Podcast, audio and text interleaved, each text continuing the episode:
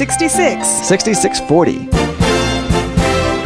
Your future lies in 6640. 66 books by 40 authors, and yet we now discover it's an integrated message system from outside our time domain. Welcome to 6640, Dr. Chuck Missler's daily radio program connecting the Bible to your life and the world around you. This series is entitled Learn the Bible in 24 Hours. In today's study, Dr. Missler begins his introduction of this exciting study through the whole Bible.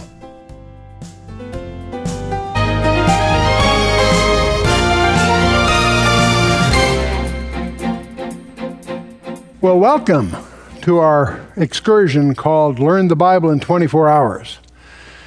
It's uh, one of the most exciting adventures I've ever had, and we certainly hope it will be for you too. And whenever we take on something like this, of course, the first thing we should do is take it to prayer. So let's bow our hearts for a word of prayer. Almighty God, our Heavenly Father, we come before you this day in awe and thanksgiving for the opportunity to discover the extremes that you have gone to on our behalf. We acknowledge our need to learn the real truth about you, the real truth about your creation, and the real truth about ourselves. We seek and solicit your Holy Spirit to open your word to us and to open us to your word and to guide us as we explore this adventure between the miracle of our origin and the mystery of our destiny. May your will be accomplished in each of us as we listen to these words and seek your eternal truth, as we commit ourselves into your hands. In the name of Yeshua, our Lord and Savior, Jesus Christ. Amen. You know, they say no person's education is complete if they do not know their Bible. And this essential completeness has been outlawed in our government schools. Many of our children are actually in enforced paganism, so it's a real challenge before us. And one of the things we need to do is repair our own illiteracy about the Bible and to assist those around us to really understand how far God has gone on our behalf. You know, George Washington said, It is impossible to rightly govern the world without God and the Bible. The veneration of the Word of God characterized the earlier leadership, which established our precious heritage. Abe Lincoln also said, I believe the Bible is the best gift God has ever given to man. All the good from the Savior of the world is communicated to us through this book. You know, it's sobering to really acknowledge the preciousness of our heritage that has come to us at such a high price, and yet how tragically we have fallen. Patrick Henry said, The Bible is worth all the other books which have ever been printed. And for the past 2,000 years, it is a treasure that millions willingly died for. And yet we all tend to take this for granted. Even Napoleon said, The Bible is no mere book, but it is a living creature with a power that conquers all that oppose it. See, even secular leaders have acknowledged its uniqueness. In fact, Napoleon was technically correct if you look at Hebrews 4:12. It is alive and powerful. You know, there's another quote that is so often misquoted. Many of us heard the phrase jack of all trades, master of none. That's attributed to Ben Franklin, but it's actually a misquote. That's not what he said. He actually said, jack of all trades, master of one. His whole concept of education was that a cultured person is one who knows something about everything and everything about something. And for a Christian, of course, his specialization has to be the Word of God, the Bible itself. And your presence here in this project is a key step in correcting our biblically illiterate times. Daniel Webster said, If we abide by the principles taught in the Bible, our country will go on prospering and to prosper. But if we and our posterity neglect its instructions and authority, no man can tell how sudden a catastrophe may overwhelm us and bury all our glory in profound obscurity. We are on a treacherous precipice, more treacherous than we can possibly imagine. You know, we do have authority crises. Take your pick, whether it's parental authority, marital authority, political authority, academic authority, or ecclesiastical authority. Do your own analysis and assessment. You know, if we look at the leading cultural indicators of the past 30 years, population has increased 41%, gross domestic product has increased by 300%, social spending has increased by 500%. And yet, there's been a 560% increase in violent crime, 400% increase in illegitimate births, 400% increase in the divorce rate, a 300% increase in single parent homes, a 200% increase in teenage suicides, and a 75% drop in SAT scores. Why? What happened? Since 1963, the divorce rates, the breakup of family units, the acceptance of homosexuality, the teenage pregnancies, the murder of inconvenient babies, and crime rates have all escalated off the charts. What happened in 1963? Up till then, these things were improving pretty much, but from that point on, they've all taken a uh, sharp move to catastrophe. In 1963, we outlawed the Bible from our schools. Well, what's ahead? What's in front of us in this project is what I call the ultimate literary adventure. And we hope that this brief excursion will result in a practical grasp of the entire Bible, a perspective from which you will be able to navigate your personal adventure through uh, the rest of your lifetime and more. We're going to reach far beyond the earth's prehistory, behind the myths of legend and folklore, to discover the greatest drama of all time and of all literature we're going to encounter the greatest evils, betrayals, revenge, deceptions, and the ultimate prince of darkness. We'll also encounter the greatest good, the highest achievements, the noblest courage, the most demanding sacrifices, in fact, the ultimate sacrifice, the kinsman redeemer of all mankind. We're going to find ourselves in the greatest romance, a courtship between a sovereign God and his rebellious offspring. We will also explore the ultimate ironies of all literature, with hidden surprises on every page.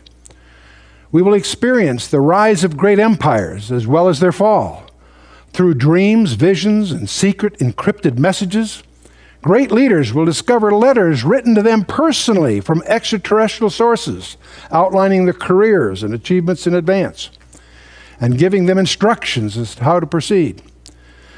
We will thrill to heroes seizing victories against impossible odds, betrayals of thrones and retributions, and vendettas and conspiracies tumbling proud empires.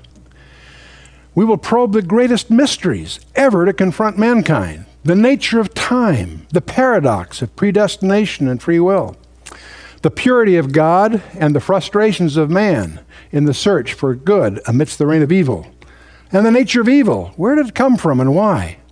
We will discover this ancient record anticipates the very latest scientific discoveries of particle physics, cosmology, of hyperspaces and time travel.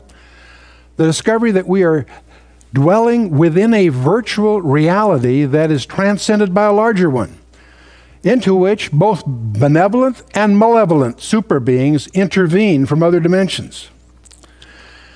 And we will stagger in awe of the biography of an actual Superman, his origin, his mission, and his manifest destiny, his understated powers, his betrayal, which was even under his own control, by which he was to accomplish his mission impossible. The Creator himself entering his creation to repair the damage introduced by a dark intruder who had previously ruled the planet Earth. We will discover that we are, in fact, in possession of an integrated series of messages from an extraterrestrial source. that describe the origin, the career, and the destiny of super beings, which are behind the scenes of our physical universe. A universe which scientists now discover is actually a digital simulation contained within a much larger reality. The field of particle physics has totally altered our conceptions of reality. Scientists now tell us that our universe consists of at least 10 dimensions. There are some investigators who believe that much of what we call paranormal phenomena are simply dimensional episodes intruding from a larger reality.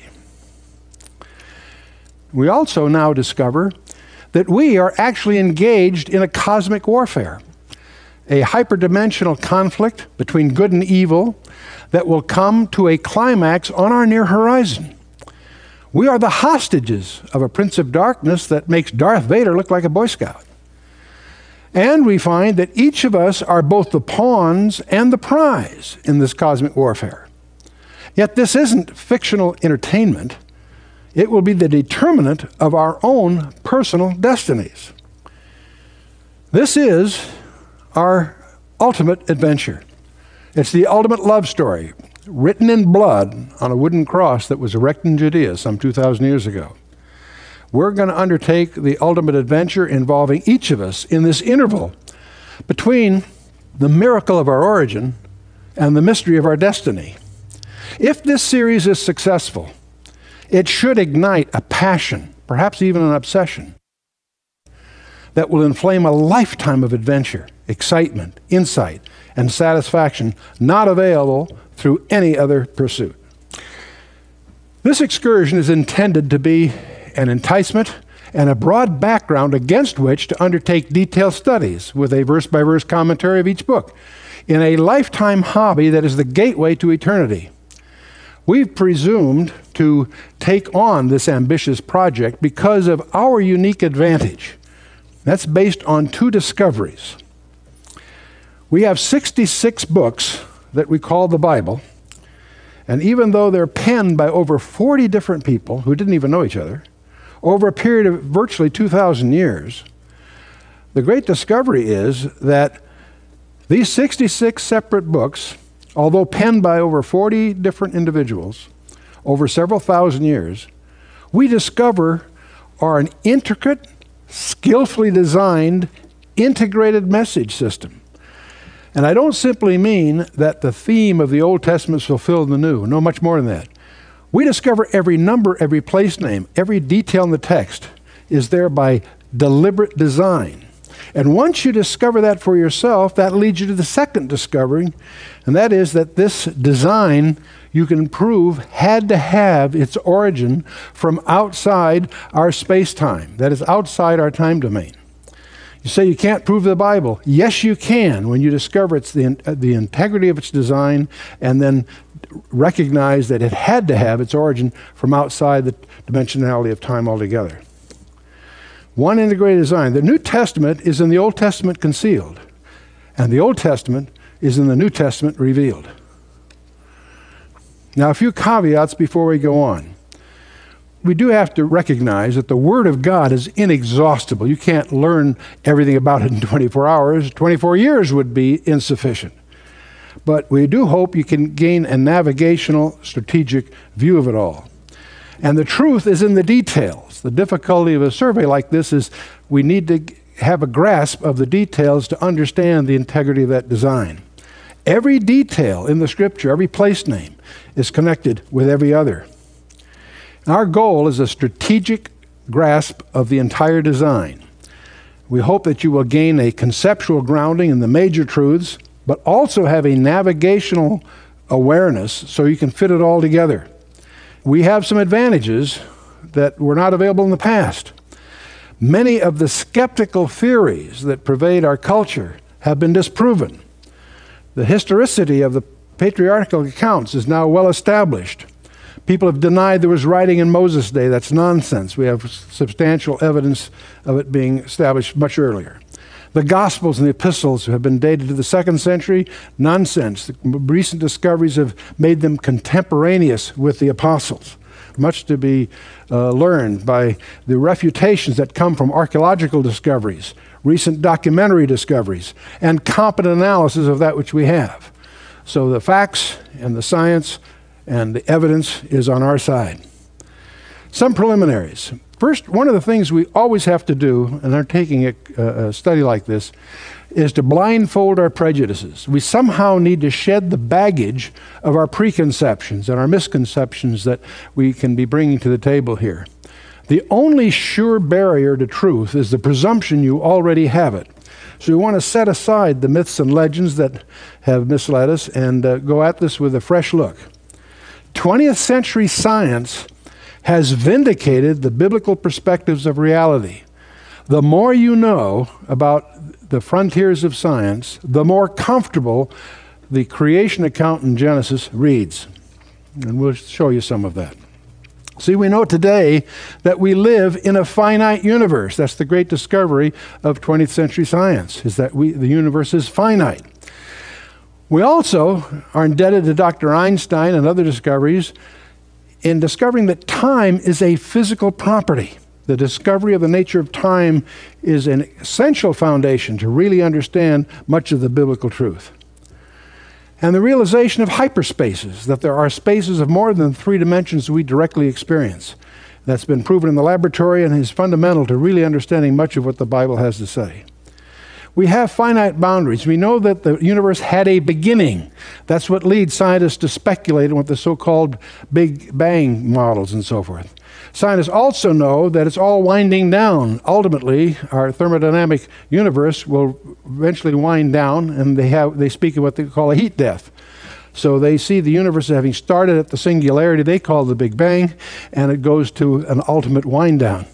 We are in a finite universe within a finite span of time. I want to talk a little bit, before we get into the actual study, some background things about the nature of reality. And I want to give you a quick glimpse of what we call in mathematics a hyperspace. Let's go back and recall what we may have learned in high school or college in trigonometry. You may recall that we had a triangle that had three angles. If we added up the angles of a triangle, it added up to what? 180 degrees no matter what triangle we took, it was always the angles would add up to 180 degrees. If we go out into a large field and lay out a very large triangle, and we bring in the figures and we add up the angles that we measured, and we discover they add up to more than 180 degrees, your first reaction might be that, gee, we made a mistake. No, we simply have encountered the curvature of the earth. This little rule that we all learned that uh, angles of a triangle add up to 180 degrees is only true for a universe of two dimensions. And when you find a rule like that being violated, it's a hint that we may have encountered an additional dimension. For example, if you take a course in navigation, part of that course will include some elements of spherical trigonometry, in which you can have 90 degrees in each of the angles. In fact, you can also if you encounter a triangle that has less than 180 degrees, you have encountered a hyperbolic paraboloid. Now, most of us aren't going to be concerned with that, but the point is, these little rules are true of a universe of only two dimensions. That's why they call it plane trigonometry or plane geometry. Well, it was those kinds of insights that gave Dr. Einstein his insight when he was gr- uh, grappling with the nature of space.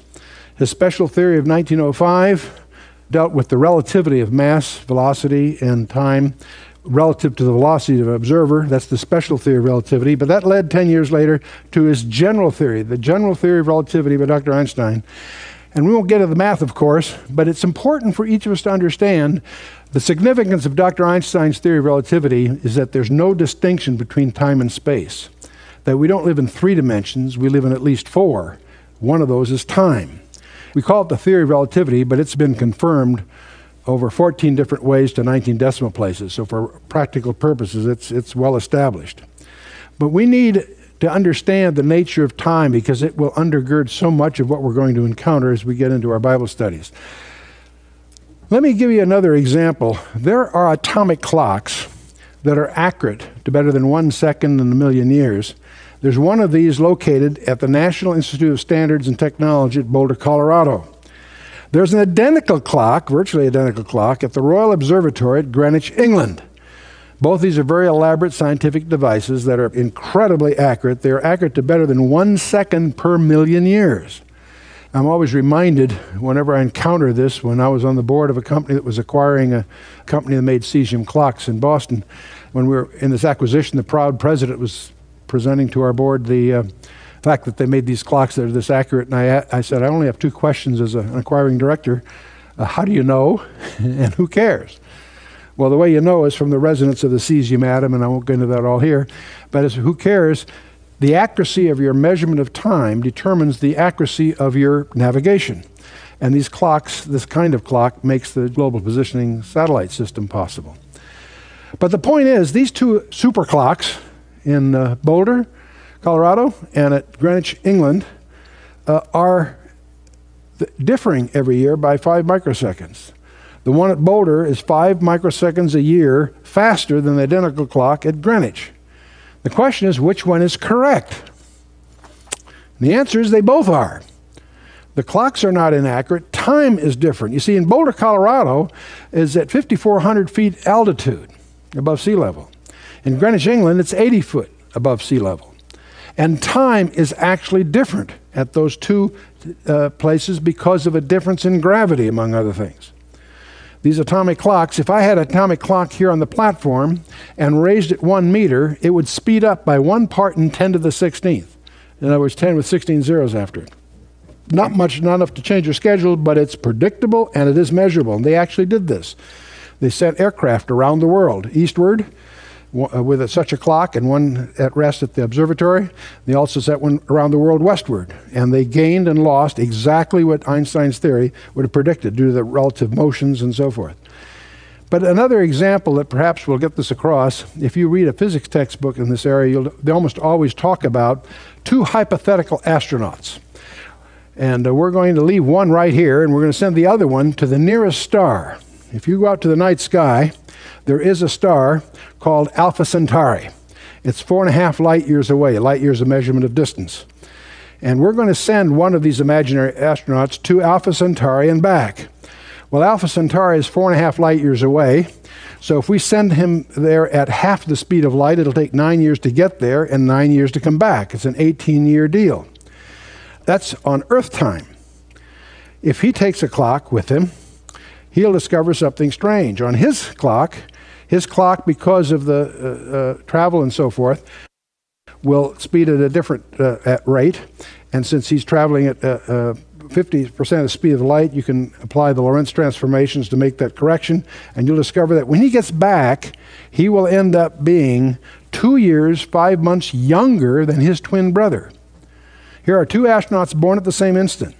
One goes on this trip, and when he gets back, he'll be more than two years younger than his twin brother. And if that doesn't bother you, you weren't listening carefully. This is an example of what we call the dilation of time. Time is a physical property. It varies just as length, mass, and other things vary uh, due to Einstein's theory of relativity. And so let's to dramatize this further. Suppose we could send him, assume we could, send him at almost the speed of light, say 99.99% speed of light. Four and a half light year trip, round trip would be nine years. On our clock, on his clock, it would be 33 days. So that gives you a feeling for, uh, it should help you understand that time is not an absolute, it's variable, it's, a, it's not uniform. Time is a physical property. It varies with mass, acceleration, and gravity, among other things. And this is an insight that is profoundly useful as we approach some of the subjects we're going to talk about in this study. You and I, we now know, exist in more than three. In fact, the experts tell us we live in 10 dimensions, more than three. See, all of us think of time as being linear. When we were in school, the teacher went to the blackboard and wrote a line starting at the left and going over to the right. The left end of the line was the birth of a famous person, the founding of an empire, what have you. And the right end of that line would be the death of that person or the fall of that empire. All of us have made timelines in school. Well, because that background, it's natural for us when we encounter the concept of eternity, we tend to jump to the conclusion that it's sort of like a line that starts at infinity on the left and goes to infinity on the right. In other words, we think of eternity as having lots of time. Well, that's good poetry. It makes a nice verse in Amazing Grace, the fourth verse, and what have you. But it's uh, bad physics. Because let me ask you a question Is God subject to the restrictions of mass or acceleration or gravity? Hardly.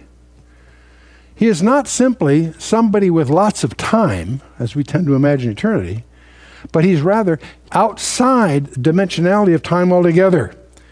And that is his uniqueness, and he uses that to authenticate his messages to you. That's what Isaiah means when he says, Thus saith the high and lofty one that inhabiteth eternity. Now, since God has the technology to create us, he certainly has the technology to get a message to us. The challenge is how does he authenticate his message? How does he let us know that the message is really from him and not some kind of contrivance or a fraud of some kind?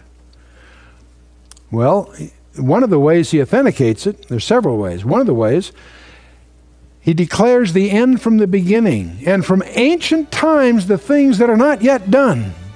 In other words, he writes history before it happens. We call that prophecy. You've been listening to Dr. Chuck Missler, teaching through his series entitled Learn the Bible in 24 Hours, here on 6640. If you would like further information about materials available from Dr. Missler, please contact us through this station or visit our website at khouse.org. Until next time, when Dr. Missler continues this series, may God bless you with the knowledge of His Son, Jesus Christ, as you study His Word.